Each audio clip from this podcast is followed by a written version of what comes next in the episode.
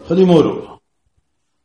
ನಮ್ಮ ಊರಿನಲ್ಲಿ ಮದುವೆ ಆಗುವುದಿಲ್ಲ ಎಂದು ಜಂಬ ಹೊಡೆಯುತ್ತಿದ್ದವರಲ್ಲಿ ಜೋಡಿದಾರರ ಕಿರಿಯ ಮಗ ಕಿಟ್ಟು ಒಬ್ಬನು ಕಿಟ್ಟುವಿಗೆ ಮದುವೆ ಗೊತ್ತಾದದ್ದನ್ನು ಕೇಳಿ ಶೀನಪ್ಪನ ಅವನೊಂದಿಗೆ ನೀವೆಲ್ಲ ಬರೀ ಕಳ್ಳರು, ಬೇಕಾದದ್ದಾದರೂ ಮದುವೆ ಆಗೋದಿಲ್ಲ ಅಂತ ಜಂಬ ಹೊಡೆಯುತ್ತಿದ್ದವನು ಗುಂಡಿಗೆ ಬಿದ್ದುಬಿಟ್ಟೆ ಎಂದನು ಶೀನಪ್ಪನ ಮಾತನ್ನು ಕೇಳಿ ಕಿಟ್ಟುವ ಅಪರಾಧಿಯಂತೆ ಕಣ್ಣು ಮಿಟುಕಿಸಿದನು.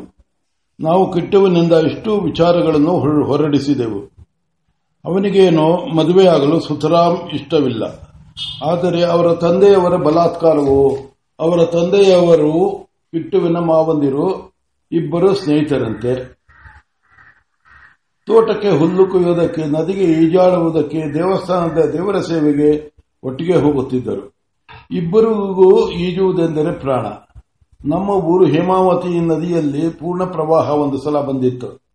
ಆಗ ನದಿಯನ್ನು ಒಂದು ದಡದಿಂದ ಮತ್ತೊಂದು ದಡಕ್ಕೆ ಈಜಿ ದಾಟಬೇಕೆಂದು ಅವರಿಬ್ಬರು ಹುರುಪು ಕಟ್ಟಿಕೊಂಡರು. ಹುರುಡು ಕಟ್ಟಿಕೊಂಡರು. ಈಜುವುದರಲ್ಲಿ ಇಬ್ಬರೂ ಸಮಾನ ಬಲಶಾಲಿಗಳಾದುದರಿಂದ ಯಾರು ಮುಳುಗಿ ತೇಲಿ ಹೋಗುವ ತೇಲೆ ಭಯವಿರಲಿಲ್ಲ.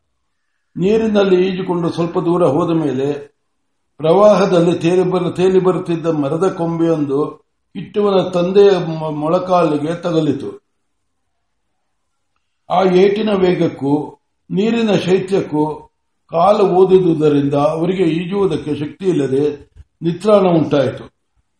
ಕಿಟ್ಟುವಿನ ಈಗಿನ ಮಾವನವರು ಮಾತ್ರ ಮುಂದೆ ಮುಂದೆ ಹೋಗುತ್ತಿದ್ದರು. ಬರುಬರುತ್ತಾ ಜೋಡಿದಾರರು ಹಿಂದೆ ಬಿದ್ದರು. ಕೊನೆಗೆ ಈಜುವುದಕ್ಕೆ ತ್ರಾಣವಿಲ್ಲದೆ ಸ್ನೇಹಿತನ ಹೆಸರನ್ನು ಹಿಡಿದು ಕೂಗಿದರು. ಕಿಟ್ಟುವಿನ ಈಗಿನ ಮಾವನವರು ಹಿಂದಿರುಗಿ ನೋಡಿದರು. ಜೋಡಿದಾರರು ನೀರಿನಲ್ಲಿ ಮುಳುಗುತ್ತಾ ಏಳುತ್ತಾ ಇದ್ದರು. ಪ್ರವಾಹದ ವೇಗವು ಭಯ- ಭಯಂಕರವಾಗಿತ್ತು. ಅವರಿಗೂ ಬಹಳ ಆಯಾಸವಾಗಿದ್ದಿತು. ಆದರೂ ಅವರು ಹಿಂದಕ್ಕೆ ಬಂದರು. ಬಹಳ ಪ್ರಯಾಸದಿಂದ ಜೋಡಿದಾರರನ್ನು ಹಿಡಿದರು. ಜೋಡಿದಾರರು ಜೋಡಿದಾರರ ಕಾಲು ನೋವಿಂದ ಬಾತು ಆಡಿಸುವುದಕ್ಕೆ ಕಾಲು ನೋವಿನಿಂದ ಬಾತು ಆಡಿಸುವುದಕ್ಕೆ ಕೂಡ ಆದಷ್ಟು, ಆಗದಷ್ಟು ಕೊರಡಾಗಿದ್ದಿತ್ತು ನದಿಯ ತೀರವನ್ನು ಮುಟ್ಟುವ ವೇಳೆಗೆ ಅವರಿಬ್ಬರಿಗೂ ಸಾಕಾಗಿ ಹೋಯಿತು. ಅಂದಿನಿಂದ ತಮ್ಮ ಸ್ನೇಹಿತನಿಗೆ ಯಾವುದಾದರೂ ಒಂದು ಉಪಕಾರವನ್ನು ಮಾಡಬೇಕೆಂದು ಜೋಡಿದಾರರ ಮನಸ್ಸು ಕೊರೆಯುತ್ತಲೇ ಇದ್ದಿತು.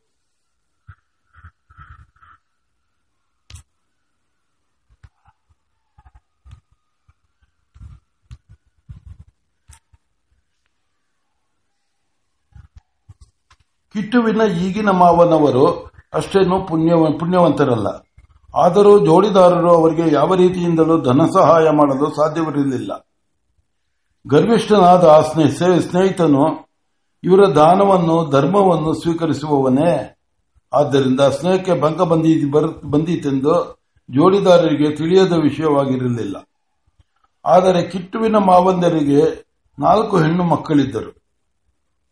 ತಮ್ಮ ಮನೆಗೆ ಯಾವುದಾದರೂ ಒಂದು ಹೆಣ್ಣನ್ನು ತಂದುಕೊಂಡರಾಯಿತು ಎಂದು ಜೋಡಿದಾರರು ಸುಮ್ಮನಾದರು. ಆದರೆ ಈ ವಿಷಯವನ್ನು ಅವರು ತಮ್ಮ ಸ್ನೇಹಿತರೊಂದಿಗೆ ಹೇಳಿರಲಿಲ್ಲ. ಸಮಯ ಬಂದಾಗ ತಿಳಿಸಿದರೆ ಆಗುತ್ತೆ ಎಂದು ಸುಮ್ಮನಾಗಿದ್ದರು. ಆ ದಿವಸ ಅವರ ಸ್ನೇಹಿತನು ಅವರ ಬಳಿಗೆ ಬಂದು, ಲಲಿತೆಗೆ ಮದುವೆ ಮಾಡಬೇ, ಮಾಡಿಬಿಡಬೇಕಪ್ಪ. ವರ ಎಲ್ಲಿದೆಯೋ? ಹುಡುಕಿ ಹುಡುಕಿ ನನಗೂ ಬೇಸರಿಕೆ ಆಯಿತು. ಹುಡುಗಿ ಚಿನ್ನದ ಹಾಗಿದ್ದಾಳೆ. ಅವಳ ಹಣೆಯಲ್ಲಿ ಏನು ಬರೆದಿದೆಯೋ ಹಾಳು ವರ್ಗ ವರ್ಗಳಿಗಂತಲೂ ಕತ್ತಿನ ಮೇಲೆ, ತಲೆಯ ಮೇಲೆ ನಿಲ್ಲುವುದೇ ಇಲ್ಲ. ಸಾಲದುದಕ್ಕೆ ಎರಡು ಇಂಗ್ಲಿಷ್ ಬಂದಿದ್ದರಂತೂ ಅವರನ್ನು ಹಿಡಿದು ನಿಲ್ಲಿಸೋಕೆ ಆಗೋದಿಲ್ಲ ಎಂದು ಹೇಳಿದರು. ಜೋಡಿದಾರರು, ನಮ್ಮ ಕಿಟ್ಟುವಿಗೆ ನಿನ್ನ ಲಲಿತೆಯನ್ನು ಕೊಟ್ಟು ದಯವಿಟ್ಟು ನಮ್ಮ ವಂಶ ಉದ್ಧಾರ ವಂಶ ಉದ್ಧಾರ ಮಾಡಿಯಾ ಎಂದರು. ಅವರ ಸ್ನೇಹಿತನಿಗೆ ಸ್ವರ್ಗವೇ ಸಿಕ್ಕಿದಂತಾಯಿತು. ಕಿಟ್ಟುವಿಗೆ ಈ ವಿಚಾರ ತಿಳಿದ ಕೂಡಲೇ ಅವನ ಮನೆಯಲ್ಲಿ ತಾಯಿಯ ಮುಂದೆ ನನಗೆ ಮದುವೆಯೂ ಬೇಡ, ಗೆಲುವೆಯೂ ಬೇಡ ಎಂದು ಹಾರಿಬಿದ್ದನು. ಆದರೆ ತಂದೆಯ ಎದುರಿಗೆ ಹಾಗೆ ಹಾರಿ ಬೀಳಲು ರೆಕ್ಕೆಗಳಲ್ಲಿ ಬಲವಿರಲಿಲ್ಲ. ಜೋಡಿದಾರರು ಕಿಟ್ಟುವಿಗೆ ವಿಷಯವನ್ನೆಲ್ಲ ಹೇಳಿದರು. ನೋಡಪ್ಪ, ನನ್ನ ಪ್ರಾಣವನ್ನು ಅವನು ಉಳಿಸಿದ ಅವನಿಗೆ ಇನ್ನಾವ ರೀತಿಯಿಂದಲೂ ಪ್ರತಿಫಲವನ್ನು ಮಾಡಲು ನನಗೆ ಸಾಧ್ಯವಿಲ್ಲ. ಅಲ್ಲದೆ ನಾನು ಲಲತೆಯನ್ನು ನಮ್ಮ ಮನೆಗೆ ತಂದುಕೊಳ್ಳುವುದಾಗಿ ಅವರಿಗೆ ವಾಗ್ದಾನ ಮಾಡಿದ್ದೇನೆ. ನಿಮ್ಮ ತಂದೆಯ ಮಾತು ಸುಳ್ಳಾಗಬಾರದಂತೂ ನಿಮಗೆ ಬಯಕೆ ಇದ್ದರೆ ನನ್ನ ಮಾಹಿತಿಯಂತೆ ನಡೆಸು, ಮಾತಿನಂತೆ ನಡೆಸು ಎಂದರು. ತಮ್ಮ ಮಾವನವರು ವರ್ಣೆಗಾಗಿ ಕಷ್ಟಪಟ್ಟ ಕಷ್ಟವನ್ನು ಕಿಟ್ಟು ಕೇಳಿ ಹೃದಯವು ಕರಗಿ ಹೋಯಿತು. ಅವನು ಎಷ್ಟಾದರೂ ಇಂಗ್ಲಿಷ್ ಓದಿದವನು. ಸ್ವಲ್ಪ ಮಟ್ಟಿಗೆ ಸಂಘ ಸಂಸ್ಕಾರನೂ ಹೌದು. ಮಾವಂದಿರು ಬಂದು ವರಗಳನ್ನು ಬಿಡುವುದರ ಬದಲು ವರಗಳೇ ಹುಡುಗಿಯರ ಕಾಲಿಗೆ ಬಿದ್ದು ಅವರ ಮನಸ್ಸನ್ನು ಒಲಿಸಿಕೊಂಡು ಮದುವೆ ಮಾಡಿಕೊಳ್ಳಬೇಕೆಂದು ಅವನ ಮತವಾಗಿದ್ದಿತು. ಆದುದರಿಂದ ಅವನು ಒಪ್ಪಿಕೊಂಡನು. ಇದಲ್ಲದೆ ಕಿಟ್ಟು ಒಪ್ಪಿಕೊಳ್ಳುವುದಕ್ಕೆ ಮತ್ತೊಂದು ಕಾರಣ ಇತ್ತು. ಜೋಡಿದಾರರ ಸಂಸಾರ ಜೀವನದಲ್ಲಿ ವ್ಯವಸ್ಥೆಯೂ ಮಿತವ್ಯಯವೂ ಇರಲಿಲ್ಲ. ಜೋಡಿದಾರರ ಹೆಂಡತಿ ವಯಸ್ಕರಾಗಿ ಕೆಮ್ಮಲೂರು ಒಗಪೀಡಿತರಾಗಿದ್ದರು ಅವರಿಗೆ ಯಾವ ಕಷ್ಟವಾದ ಕೆಲಸವನ್ನು ಮಾಡಲು ಶಕ್ತಿ ಇರಲಿಲ್ಲ. ಮನೆಯಲ್ಲಿ ದುಂದುಕಾರಿಕೆ ಹೆಚ್ಚಾಗಿತ್ತು. ಸರಿಯಾದ ಹೆಂಗಸಿನ ಮೇಲ್ವಿಚಾರಣೆ ಇಲ್ಲದುದರಿಂದ ಅಚ್ಚುಕಟ್ಟು ಕಡಿಮೆ. ಜೋಡಿದಾರರ ಹಿರಿಯ ಸೊಸೆ ಬೆಂಗಳೂರಿನ ಧನಿಕರಾದ ಲಾಯರಿಯ ಮಗಳಾದರೂ ಸ್ವಲ್ಪ ಮಿತವ್ಯಯನ್ನು ಕಲಿತಿದ್ದಳು. ಆದರೆ ಮತ್ತಿಬ್ಬರು ಸೊಸೆಯರು, ಸೊಸೆಯರ ಮುಂದೆ ಅವಳ ಆಟವು ನಡೆಯುತ್ತುವಂತೆ ಇರಲಿಲ್ಲ. ಅಲ್ಲದೆ ಆ ಸೊಸೆಯರನ್ನೆಲ್ಲ ಆಳುವ ಮನೋಧಾರ್ಢ್ಯವು ಶಕ್ತಿ ದಾಢ್ಯವೂ ಶಕ್ತಿಯೂ ಅವಳಿಗೆ ಇರಲಿಲ್ಲ. ನಮ್ಮ ಊರು ಶಾಮಯ್ಯಂಗಾರರ ಸಂಸಾರವೆಂದರೆ ನಮ್ಮ ಊರಿಗೆಲ್ಲ ಮೇಲ್ಪಂಕ್ತಿ. ಅವರ ಹೆಣ್ಣು ಮಕ್ಕಳು ಸೊಸೆಯರಾಗಿ ದೊರೆಯುವುದೇ ಪುಣ್ಯವಾಗಿತ್ತು. ಶಾಮಯ್ಯಂಗಾರರ ಮೊದಲ ಮಗಳಾದ ಶೀನಪ್ಪನ ಹೆಂಡತಿ, ಎರಡನೆಯವಳಾದ ಶಾರದೆ ಇವರ ಸಂಸಾರ ನಿರ್ವಾಹ ಕ್ರಮವನ್ನು ಅಚ್ಚುಕಟ್ಟತನವನ್ನು ಕಷ್ಟ ಸಹಿಷ್ಣುತೆಯನ್ನು ನೋಡಿ ಕೆಟ್ಟ ಸಂಸಾರಗಳು ನೇರ ಮಾಡಲು ಇವರಿಗೆ ದೇವರ ಅಪ್ಪಣೆಯೇನೋ ಎನ್ನುವಂತೆ ತೋರುತ್ತಿದ್ದಿತು. ಶಾಮಯ್ಯಂಗಾರರ ನೀತಿಯುತವಾದ ಜೀವನ, ಅವರ ಹೆಂಡತಿಯವರ ಸರಳತೆ, ಅವರ, ಅವರು ಹುಡುಗಿಯರನ್ನು ಸಾಕಿ ಅವರನ್ನು, ಅವರಿಗೆ ಮನೆಗೆಲಸವನ್ನು ಸಂಸಾರ ನಿರ್ವಹಣಾ ಕ್ರಮವನ್ನು, ಅಚ್ಚುಕಟ್ಟುತನವನ್ನು ಕಲಿಸಿಕೊಟ್ಟಿರುವ ರೀತಿ ಇವುಗಳಿಗೆಲ್ಲ ನಮ್ಮ ಊರಿನಲ್ಲಿ ಮೇಲ್ಪಂಕ್ತಿಯಾಗಿವೆ. ಕಿಟ್ಟುವಿನಂತಹ ಮೃದು ಸ್ವಭಾವದ ಹುಡುಗನಿಗೆ ಲಲಿತೆಯಾದಂತಹ ಶಕ್ತಳಾದ ಹುಡುಗಿಯೇ ಅವಶ್ಯಕವಾಗಿತ್ತು. ಒಂದು ದಿವಸ ಕಿಟ್ಟುವಿನ ತಂದೆಯು ಅವನನ್ನು ಕುರಿತು, ನಿನ್ನ ಮನಸ್ಸು ಬಹಳ ಚಂಚಲ. ಗಳಿಗೆಗೆ ಒಂದೊಂದು ತರಹ. ನಿನ್ನ ಎರಡು ಕಾಲುಗಳನ್ನು ಒಂದೇ ದಿಕ್ಕಿನಲ್ಲಿ ಹೋಗಿಸುವಷ್ಟು ಮನೋಧಾರ್ಢ್ಯವೂ ಕೂಡ ನಿನಗೆ ಇಲ್ಲ. ನಿಮ್ಮಂತಹ ಚಂಚಲರನ್ನು ಲಗಾಮ್ ಹಿಡಿದು ಭದ್ರವಾಗಿ ಆಳಲು ಸರಿಯಾದ ಹುಡುಗಿಯರು ಬೇಕು. ಶ್ಯಾಮನ ಮಗಳು ಇಂತಹ ಹುಡುಗಿಯಿದ್ದರು ಮನೆಯನ್ನು ವ್ಯವಸ್ಥೆಪಡಿಸಲು ಶಕ್ತಳಾದ ಒಬ್ಬ ಹೆಂಗಸು ಅವಶ್ಯಕತೆ ಎಂಬುದು, ಇದೆ ಎಂಬುದು ಕಿಟ್ಟುಗೂ ಗೊತ್ತಿದ್ದಿತು. ಜೋಡಿದಾರರು ಮನೆಯವರಿಗೆಲ್ಲ ಲಲಿತೆಯು ತಮ್ಮ ಮನೆಗೆ ಬಂದರೆ ಒಂದು ಚಿಟಿಕೆ ಉಪ್ಪನ್ನು ಕೂಡ ವ್ಯರ್ಥ ಮಾಡದೆ ಯಾರ್ಯಾರಿಗೆ ಯಾವಾಗ ಸೌಕರ್ಯಗಳು ಬೇಕೋ ಅವುಗಳನ್ನೆಲ್ಲ ಒದಗಿಸಿಕೊಡುವಳೆಂಬ ಭರವಸೆ ಇದ್ದಿತು. ಇಟ್ಟು ನೀವು ಕಿಟ್ಟುವಿನ ಮದುವೆ ದಿನವೂ ಸಮೀಪಿಸಿತು. ಅವನಿಗೆ ಮದುವೆ ಸೂಟ್ ಆಗಬೇಕಲ್ಲ? ಅವನೇನೋ ಸೂಟ್ ನನಗೆ ಬೇಡ ಅಂದಿದ್ದ ಅವನು ಹಾಗೆ ಅಂದದ್ದಕ್ಕೆ ಒಂದು ಕಾರಣವಾಗಿತ್ತು. ಕಾರಣವಿತ್ತು. ಅವನ ಮಾವನವರು ಬಡವರಾದದ್ದರಿಂದ ಅವರ ಕೈಯಲ್ಲಿ ಅನ್ಯಾಯವಾಗಿ ಸೂಟಿಗೆ ನಲವತ್ತು, ಐವತ್ತು ರೂಪಾಯಿಗಳನ್ನು ವ್ಯರ್ಥ ಮಾಡಿಸಬಾರದೆಂದೇ ಅವನ ಮುಖ್ಯ ಉದ್ದೇಶವಾಗಿತ್ತು. ಅಲ್ಲದೆ ಸೂಟನ್ನು ಅವನು ಉಪಯೋಗಿಸುತ್ತಿರಲಿಲ್ಲ. ಜೋಡಿದಾರರು ಕೂಡ ಸೂಟು ಗೀಟು ಏನು ಬೇಡ, ನಾವೆಲ್ಲ ವೈದಿಕರು, ಅಗಲವಾದ ಕಂಬಿಯ ಪಂಚೆಯನ್ನು ಪಂಚೆ ಕಚ್ಚೆಯಾಗಿ ಉಟ್ಟರೆ ಸಾಕು, ಚೆನ್ನಾಗಿರುತ್ತದೆ ಎಂದರು. ಆದರೆ ಜೋಡಿದಾರರ ಹೆಂಡತಿಯು ಇಟ್ಟುವಿನ ಅಕ್ಕ ತಂಗಿಯರು ಒಪ್ಪಬೇಕಲ್ಲ? ಅವರೆಲ್ಲ ಸೂಟ್ ಬೇಕೇ ಬೇಕು ಇಲ್ಲದಿದ್ದರೆ ಲಕ್ಷಣ ಇಲ್ಲ ಎಂದು ಬಿಟ್ಟರು ಕೊನೆಗೆ ಕಿಟ್ಟುವು, ಸೂಟು ಬೇಡ ಬರೀ ಒಂದು ಕೋಟು ಮತ್ತು ಶರ್ಟ್ ಸಾಕು ಎಂದರು. ಎಂದನು ಎಲ್ಲರೂ ಅದಕ್ಕೆ ಒಪ್ಪಿಕೊಳ್ಳಬೇಕಾಯಿತು. ಮದುವೆಯ ಸೂಟ್ ಹೊಲಿಯುವುದಕ್ಕೆ ನಮ್ಮ ಊರಲ್ಲೇನು ಬಟ್ಟೆ ಅಂಗಡಿ ಇದೆಯೇ? ಬೆಂಗಳಿಗೆ, ಬೆಂಗಳೂರಿಗೆ ಹೋಗಬೇಕಾಯಿತು. ಸರಿಯಾದ ಬಟ್ಟೆ ಚುನಾಯಿಸುವುದಕ್ಕೆ ಶಾಮಯ್ಯಂಗಾರರು ಕಿಟ್ಟುವಿನ ಇಬ್ಬರು ಮೂವರು ಸ್ನೇಹಿತರನ್ನು ಜೊತೆಯಲ್ಲಿ ಕರೆದುಕೊಂಡು ಬೆಂಗಳೂರಿಗೆ ಹೊರಟರು. ನಾನು ಶೀನಪ್ಪನೂ ಹೋದೆವು. ಬೆಂಗಳೂರಿನ ಬಟ್ಟೆಗಳು ಆ ಬಾರಿ ಬಾರಿ ಅಂಗಡಿಗಳನ್ನು ನೋಡಿಯೇ ನಮಗೆ ತೃಪ್ತಿಯಾಗಿ ಹೋಯಿತು. ಒಂದಷ್ಟು ಚುನಾಯಿಸುವುದಕ್ಕೆ ಹೋದರೆ ಇನ್ನೊಂದು ಅದಕ್ಕಿಂತ ಚೆನ್ನಾಗಿ ತೋರುತ್ತಿದ್ದಿತು. ಅಂಗಡಿಗಳನ್ನೆಲ್ಲ ತಿರುಗಿ ತಿರುಗಿ ಕೈಕಾಲಗೆಲ್ಲ ಸೋತು ಹೋಯಿತು. ಆ ದಾಂಡಿಗ ಶೀನಪ್ಪನಿಗೆ ಮಾತ್ರ ಸ್ವಲ್ಪವೂ ಶ್ರಮವಾದಂತೆ ತೋರಲಿಲ್ಲ. ತಿರುಗಿ ತಿರುಗಿದಷ್ಟು ಅವನ ಉತ್ಸಾಹವು ಹೆಚ್ಚುತ್ತಲೇ ಇದ್ದಿತು. ಸಾಲದುದಕ್ಕೆ ಪ್ರತಿಯೊಂದು ಜಾಹೀರ, ಜಾಹೀರಾತನ್ನು ಅವನು ಒಂದಕ್ಷರವನ್ನೂ ಬಿಡದೆ ಓದಬೇಕಾಗಿತ್ತು. ನಾವು ಹೋಗುತ್ತಿರುವಾಗ ಕೆಲವು ಕಡೆ ಶೀನಪ್ಪನು ಬಹಳ ಹಿಂದೆ ಬಿದ್ದು ಬಿಡುತ್ತಿದ್ದನು ಹಿಂದಿರುಗಿ ನೋಡಿದರೆ ಗೋಡೆಯ ಮೇಲೆ ಬರೆದಿದ್ದ ಅಮೃತಾಂಜನ ಅಥವಾ ರತಂ ಮಿಶ್ರಿ ಹಲ್ವದ ಚಿತ್ರದೊಡಗೂಡಿದ ಜಾಹೀರಾತನ್ನು ಓದುತ್ತಾ ಯಾವುದೋ ಅಂಗಡಿಯ ಮುಂದೆ ನಿಂತಿರುತ್ತಿದ್ದನು. ಅವನ ಉತ್ಸುಕತೆಯನ್ನು ನೋಡಿ ನನಗೆ ಬೇಸರಿಕೆ ಒಂದು ಪುಸ್ತಕ ತೆಗೆದುಕೊಂಡು ಎಲ್ಲಾ ಜಾಹೀರಾತುಗಳನ್ನು ಬರೆದುಕೊಂಡು ಬಿಡಯ್ಯ ಎಂದನು. ಶೀನಪ್ಪನು ಸಾಕು, ಕೂತ್ಕೊಳ್ಳೋ, ಬಲ್ಲೆ. ಯಾವಾಗಲೂ ಒಂದ್ಸಲ ನೀನ್ ಬೆಂಗಳೂರು ನೋಡ್ಬಿಟ್ರೆ ಮಾತಕ್ಕೆ ನನಗೆ ತಿಳಿಯದೇ ಇಲ್ಲ. ತಿಳಿಯದೇ ಇಲ್ಲ ಅಂತ ಜಂಬ ಹೊಡಿಬೇಡ. ಅದಕ್ಕೆ ಆವತ್ತು ಮಲೇಶ್ವರ್ ಕರ್ಕೊಂಡು ಹೋಗ್ತೀನಿ ಅಂತ ಹೇಳಿದವನು ಕಾನ್ಕಾನಹಳ್ಳಿ ರಸ್ತೆಯಿಂದೆಲ್ಲ ನಮ್ಮನ್ನು ಅಲ್ಸಿದೆ ಎಂದನು. ನಾನು ಬಾಯಿ ಮುಚ್ಚಿಕೊಂಡೆ. ಕಿಟ್ಟುವಿನ ಮಾವದ್ದಿರು ನಿನಗೆ ಬೇಕಾದ ಬಟ್ಟೆಯನ್ನು ಚುನಾಯಿಸಯ್ಯ, ದುಡ್ಡಿನ ವಿಷಯ ಯೋಚಿಸಬೇಡ ಎಂದರು. ಕಿಟ್ಟುವಿನ ಚಿಕ್ಕಪ್ಪಂದಿರು ಯಾವುದಕ್ಕೆ ಹೆಚ್ಚು ಬೆಲೆಯೋ ಅದೇ ಚೆನ್ನಾಗಿರುತ್ತದೆ ಎಂದರು. ಆದರೆ ಕಿಟ್ಟು ಬೆಲೆಯಾದ ಬಟ್ಟೆಯನ್ನು ಕಂಡುಕೊಳ್ಳಲೆ ಅದರಲ್ಲಿ ಏನಾದರೂ ಒಂದು ಡೊಂಕನ್ನು ಹೇಳಿ ಬೇಡವನ್ನುತ್ತಿದ್ದನು. ಒಂದು ಸಲವಂತೂ ಇದರಿಂದ ನನಗೆ ಬಹಳ ಸಿಟ್ಟು ಬಂದಿತು. ನಾವೆಲ್ಲ ನೋಡಿ ಬಹಳ ಚೆನ್ನಾಗಿ, ಚೆನ್ನಾದ ನೇವಿ ಬ್ಲೂ ಎಂಬ ಬಟ್ಟೆಯನ್ನು ಒಪ್ಪಿ ಚುನಾಯಿಸಿದೆವು. ಕಿಟ್ಟುವು ನೋಡಿ ಬಹಳ ಚೆನ್ನಾಗಿದೆ, ಅದನ್ನೇ ತೆಗೆದುಕೊಳ್ಳೋಣ ಎಂದ. ಅನಂತರ ಒಂದು ಕೋಟಿಗೆ ಬೆಲೆ ಎಷ್ಟಾಗಬಹುದು ಎಂದು ಅಂಗಡಿಯನ್ನು ಕೇಳಿದೆವು. ಅವನು ಲೆಕ್ಕ ಹಾಕಿ ಕೂಲಿ ಸೇರಿ ನಲವತ್ಮೂರು ರೂಪಾಯಿ ಎಂದನು. ಕಿಟ್ಟುವಿನ ಚಿಕ್ಕ ಚಿಕ್ಕಪ್ಪಂದಿರಿಗೆ ಬಹಳ ಸಂತೋಷವಾಯಿತು. ಪರವಾಗಿಲ್ಲ, ಅಷ್ಟೊಂದು ರೂಪಾಯಿ ಸುರಿದ ಮೇಲೆ ಕೋಟು ಚೆನ್ನಾಗಿ ಏರಬೇಕು ಎಂದರು.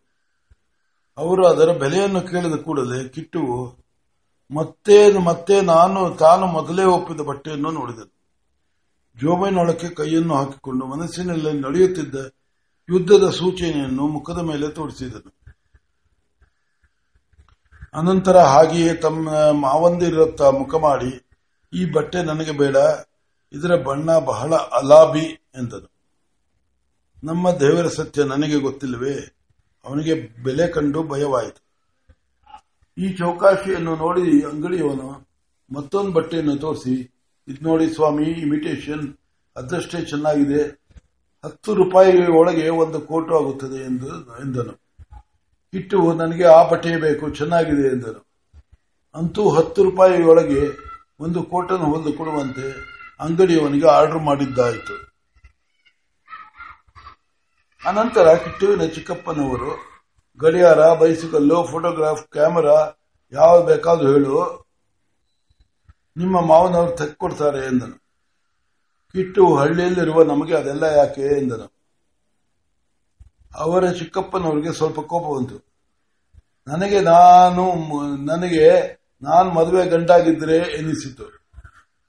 ಆದರೆ ಉತ್ತರ ಕ್ಷಣ, ಉತ್ತರ ಕ್ಷಣದಲ್ಲಿ ಆಗಿದ್ದಾಗಲೂ ನನಗೆ ಯಾರು ಗಡಿಯಾರ ಬಯಸಿಕೊಳ್ಳಲು ಕೊಡಲಿಲ್ಲ ಎಂಬುದರ ಸ್ವಲ್ಪ ಸಮಾಧಾನವಾಯಿತು. ಇದರಿಂದ ಎಲ್ಲ ಕಿಟ್ಟುವಿನ ಮಾವನವರಿಗೆ ಆದ ಆನಂದ ಹೇಳುತ್ತಿರದು. ಅಳಿಯನು ದೇವನ, ದೇವರಂತಹ ಮನುಷ್ಯನೆಂದುಕೊಂಡರು ಹಿಟ್ಟುವಿನ ಚಿಕ್ಕಪ್ಪನವರು ಮಾತ್ರ, ಇದು ಶುದ್ಧ ಮಂಕು, ಬೇಕಾದ ಸಾಮಾನುಗಳನ್ನೆಲ್ಲ ವಸೂಲು ಮಾಡೋದ್ ಬದಲು ಸನ್ಯಾಸಿ ಅಂತ ಏನು ಬೇಡ ಏನು ಬೇಡ ಎಂಬ ಒಂದೇ ಮಾತನ್ನು ಹಿಡಿದು ಕೂತಿದೆ. ಈಗಲೇ ಹೆಂಡತಿಯ ಭಯವೇನೋ ಎಂದರು. ಆಮೇಲೆ ನಮ್ಮ ಊರಿನವರಿಗೆಲ್ಲ ಕಿಟ್ಟುವನ ಮದುವೆ ಸಂಭ್ರಮವೋ ಸಂಭ್ರಮ. ಪ್ರತಿಯೊಬ್ಬನೂ ಆ ಮದುವೆ ಮದುವೆಯು ತನ್ನ ಮನೆಯ ಮದುವೆಯೋ ಎಂಬಂತೆ ಮಾತನಾಡಿಕೊಳ್ಳುತ್ತಿದ್ದರು. ಜೋಡಿದಾರರು ಬಹಳ ದಯಾರ್ದ್ರವಾದ, ಹೃದಯವುಳ್ಳವ ಉಳ್ಳವರಾಗಿದ್ದರಿಂದ ಅವರನ್ನು ಕಂಡರೆ ರೈತರಿಗೆಲ್ಲ ಬಹಳ ಗೌರವವಿದ್ದಿತು ಅವರೆಲ್ಲರೂ ಬಂದು ಜೋಡಿದಾರರ ಮನೆಯ ಬಾಗಿಲಿನ ಮುಂದೆ ವಿಶಾಲವಾದ ಒಂದು ಚಪ್ಪರವನ್ನು ಹಾಕಿದರು. ನಾವೆಲ್ಲ ಕಿಟ್ಟುವನ್ನು ಹಾಸ್ಯ ಮಾಡಿದ್ದು ಮಾಡಿದ್ದೆ. ಮದುವೆಯನ್ನು ಪ್ರಸ್ತಾಪವನ್ನು ಎತ್ತಿದರೆ ಲಲಿತೆಗಿಂತ ಕಿಟ್ಟುವೆ ಹೆಚ್ಚು ನಾಚಿಕೆ ನಾಚಿಕೆ ಪಡುತ್ತಿದ್ದನು. ಅವನು ಆ ಸ್ಥಳವನ್ನು ಬಿಟ್ಟು ಓಡಿಬಿಡುತ್ತಿದ್ದನು. ವರಪೂಜೆಯ ದಿವಸ ಅವನ ನಾಚಿಕೆ, ಅವನು, ಅವನ ನಾಚಿಕೆಯಿಂದ ನಮಗೆಲ್ಲ ತಡೆಯಲಾರದ ನಗು ಬಂದಿತು. ನಮ್ಮ ಊರಿನಲ್ಲಿ, ನಮ್ಮ ಮನೆಯ ಮಗ್ಗಲ ದೇವಸ್ಥಾನದಲ್ಲಿ ಸಾಧಾರಣವಾಗಿ ಎಲ್ಲಾ ವರಪೂಜೆಗಳು ನಡೆಯುವುದು. ದೇವಸ್ಥಾನದಲ್ಲಿ ಒಂದು ಭಾರಿ ಜಾಗಟ ಇದೆ. ಅದನ್ನು ಹೊಡೆದರೆ ಊರಿನವರಿಗೆಲ್ಲ ಕೇಳುತ್ತದೆ. ಕೂಡಲೇ ಎಲ್ಲರೂ ಬಂದು ಸೇರುತ್ತಾರೆ ಕಿಟ್ಟುವನ ವರಪೂಜೆಯು ಪ್ರಾರಂಭವಾಗುವುದು ರಾತ್ರಿ ಹತ್ತು ಗಂಟೆ ಆಯಿತು. ಆದರೂ ಊರಿನ ಹುಡುಗರು, ದೊಡ್ಡವರು ಒಬ್ಬರೂ ಬಿಡದೆ ಬಂದು ನೆರೆದಿದ್ದರು. ಪುರೋಹಿತರು, ಓಂ ನಮಃ ಸದಸ್ಯೇ ಎಂದು ಮುಂತಾಗಿ ಹೇಳಿ ನಂತರ ಕಿಟ್ಟುವನ್ನು ಕುರಿತು, ಬಾಯ, ನಿನ್ನ ಅತ್ತೆಯವರು ನಿನಗೆ ಅಲಂಕಾರ ಮಾಡಬೇಕಾಗಿದೆ ಎಂದರು. ಕಿಟ್ಟುವಿಗೆ ಹೆಂಗಸದ್ದರೆ ಸಾಕು ಗಾಬರಿ. ಇದರಿಂದ ಕಿಟ್ಟುವನ್ನು ಕಂಡರೆ ಊರಿನ ಹುಡುಗಿಯರಿಗೆಲ್ಲ ಬಹಳ ಹುಡುಕಾಟ. ಅವನು ನದಿಯಲ್ಲಿ ಪಂಚೆಯನ್ನು ಒಗೆಯುತ್ತಿರುವಾಗ ಹುಡುಗಿಯವರು ಚೇಷ್ಟೆಗಾಗಿಯೇ ಅವನ ಮಗ್ಗಲಲ್ಲಿ ಕಲ್ಲಿನ ಮೇಲೆ ಪಾತ್ರಗಳನ್ನು ಬೆಳಗಲು ಇಳಿದುಕೊಳ್ಳುತ್ತಿದ್ದರು. ಇಟ್ಟು ಗಡಿಬಿಡಿಯಿಂದ ಕೂಡಲೇ ಬಟ್ಟೆಗಳನ್ನು ಹಿಂಡಿಕೊಂಡು ಓಡಿಬಿಡುತ್ತಿದ್ದರು. ಇದನ್ನು ಕಂಡು ನಮ್ಮ ಹೆಂಗಸರಿಗೆ ನಕ್ಕು ನಕ್ಕು ಹೊಟ್ಟೆಯೆಲ್ಲ ಹುಣ್ಣಾಗುತ್ತಿದ್ದಿತು. ಲಲಿತೆಯೇ ಹಿಂದೆ ಅನೇಕ ದಿವಸ ನಕ್ಕಿದಳು. ಒಂದೇ ದಿವಸ ನನ್ನ ಹೆಂಡತಿಯು ಇಟ್ಟಪ್ಪ ಹೆಂಗಸರನ್ನ ಕಂಡ್ರೆ ಹುಲಿ ಕಂಡ ಹಾಗೆ ಆಡ್ತಾನೆ. ಹೆಂಡತಿಗೆ ಒಳ್ಳೆ ಅನುಕೂಲ ಎಂದಿದ್ದ- ಎಂದಿದ್ದಳು ವರಪಜಿಯ ಮಾತು ಹೇಳುತ್ತೆ. ಪೂರ್ವಹಿತರು ಅಲಂಕಾರಕ್ಕೆ ಬಾಯ ಎಂದು ಕೂಡದೆ ನಾವು ಕಿಟ್ಟುವನ್ನು ಬಾರೋ ಸುಂದರ ಎಂದುವು. ಕಿಟ್ಟು ಬಂದು ಮನೆಯ ಮೇಲೆ ಕುಳಿತುಕೊಂಡನು. ಅವರ ಅತ್ತೆಯವರು ಅವನಿಗೆ ಹಣೆಗೆ ಕುಂಕುಮವನ್ನಿಟ್ಟರು. ಆಗೊಂದು ಸಲ ಅವನು ಬೆದರಿದನು. ಅನಂತರ ತಟ್ಟೆಯಲ್ಲಿದ್ದ ಕೋಟನ್ನು ತೆಗೆದುಕೊಟ್ಟರು. ಇಟ್ಟು ಅದನ್ನು ಹಾಕಿಕೊಂಡನು ಆಮೇಲೆ ನಾನು ಕಷ್ಟಪಟ್ಟು ಹಗಲೆಲ್ಲ ಪ್ರಯತ್ನಪಟ್ಟು ಸುತ್ತಿದ್ದ ರುಮಾಲನ್ನು ತಲೆಗೆ ಹಾಕಿಕೊಂಡನು. ಅನಂತರ ಪೂರೈಸರು, ದೇವರಿಗೆ ಅಡ್ಡ ಬೀಳು ಎಂದರು. ಕಿಟ್ಟುವಿಗೆ ಅತ್ತೆ ಎದುರಿಗೆ ಅಷ್ಟು ಹೊತ್ತು ಇದ್ದುದೇ ಸಾಕ- ಸಾಕಾಗಿ ಹೋಗಿತ್ತು. ಹುಡುಗಿಯರು ನಗುತ್ತಿದ್ದುದನ್ನು ಕೇಳಿದನ್ನು ಕೇಳಿ ಎಂದು ಅವನು, ಅವನ ಅಧೈರ್ಯವೂ ಇನ್ನೂ ಹೆಚ್ಚು ಹೆಚ್ಚಿತು. ಅವನು ಗಾಬರಿಯಲ್ಲಿ ದೇವರಿಗೆ ಅಡ್ಡ ಬೀಳುವ ಬದಲು ಎದುರಿಗೆ ನಿಂತಿದ್ದ ಅತ್ತೆಯವರಿಗೆ ಅಡ್ಡ ಬಿದ್ದನು. ರುಮಾಲು ಕೆಳಕ್ಕೆ ಬಿದ್ದು ಬಿಚ್ಚಿ ಹೋಯಿತು. ಅದನ್ನು ತೆಗೆದು ತಲೆಗೆ ಹಾಕಿಕೊಳ್ಳುವ ಸಂಭ್ರಮದಲ್ಲಿ ಅವನು ಅದರ ಒಂದು ಸೆರಗನ್ನು ತೆಗೆದು ಅತ್ತೆಯವರ ಕಾಲಿನ ಸುತ್ತ ತಂದು ಬಿಟ್ಟನು. ಅವರಿಗೆ ಬೀಳುವ ಹಾಗೆ ಆಗಿ ಹೋಯಿತು. ಎಲ್ಲರೂ ಗೊಳ್ಳೆಂದು ನಕ್ಕರು. ಭಟ್ಟನು ಕಾಲು ಕಟ್ಟಿಕೊಳ್ಳಬೇಡ ನಿನಗೆ ಲಲ್ತೇನು ಕೊಡ್ತಾ ಧೈರ್ಯವಾಗಿರು ಎಂದನು. ಕಿಟ್ಟು ರುಮಾಲನ್ನು ಅಲ್ಲಿಯೇ ಬಿಟ್ಟು ಮನೆಯ ಮೇಲೆ ಕುಳಿತುಕೊಂಡನು. ಆಮೇಲೆ ಊರಿನ ಸುತ್ತ ಕಿಟ್ಟುವಿನ ಮೆರವ ಮೆರವಣಿಗೆ ನಡೆಯಿತು. ಸ್ತ್ರೀಯರು ಪ್ರತಿ ಮನೆಯ ಮುಂದೆಯೂ ಅವನಿಗೆ ಆರತಿಯನ್ನು ಎತ್ತುತ್ತಿದ್ದರು. ಆರತಿ ಎತ್ತುವಾಗ ಸಮೀಪದಲ್ಲಿದ್ದವರು ಯಾರಾದರೂ ಅವನ ಮುಖಕ್ಕೆ ಲಾಂಧವನ್ನು ಎತ್ತಿ ತೋರಿಸುತ್ತಿದ್ದರು. ಇದರಿಂದ ಮೊದಲೇ ಇದ್ದ ಅವನ ನಾಚಿಕೆ ಇನ್ನೂ ಹೆಚ್ಚಾಯಿತು.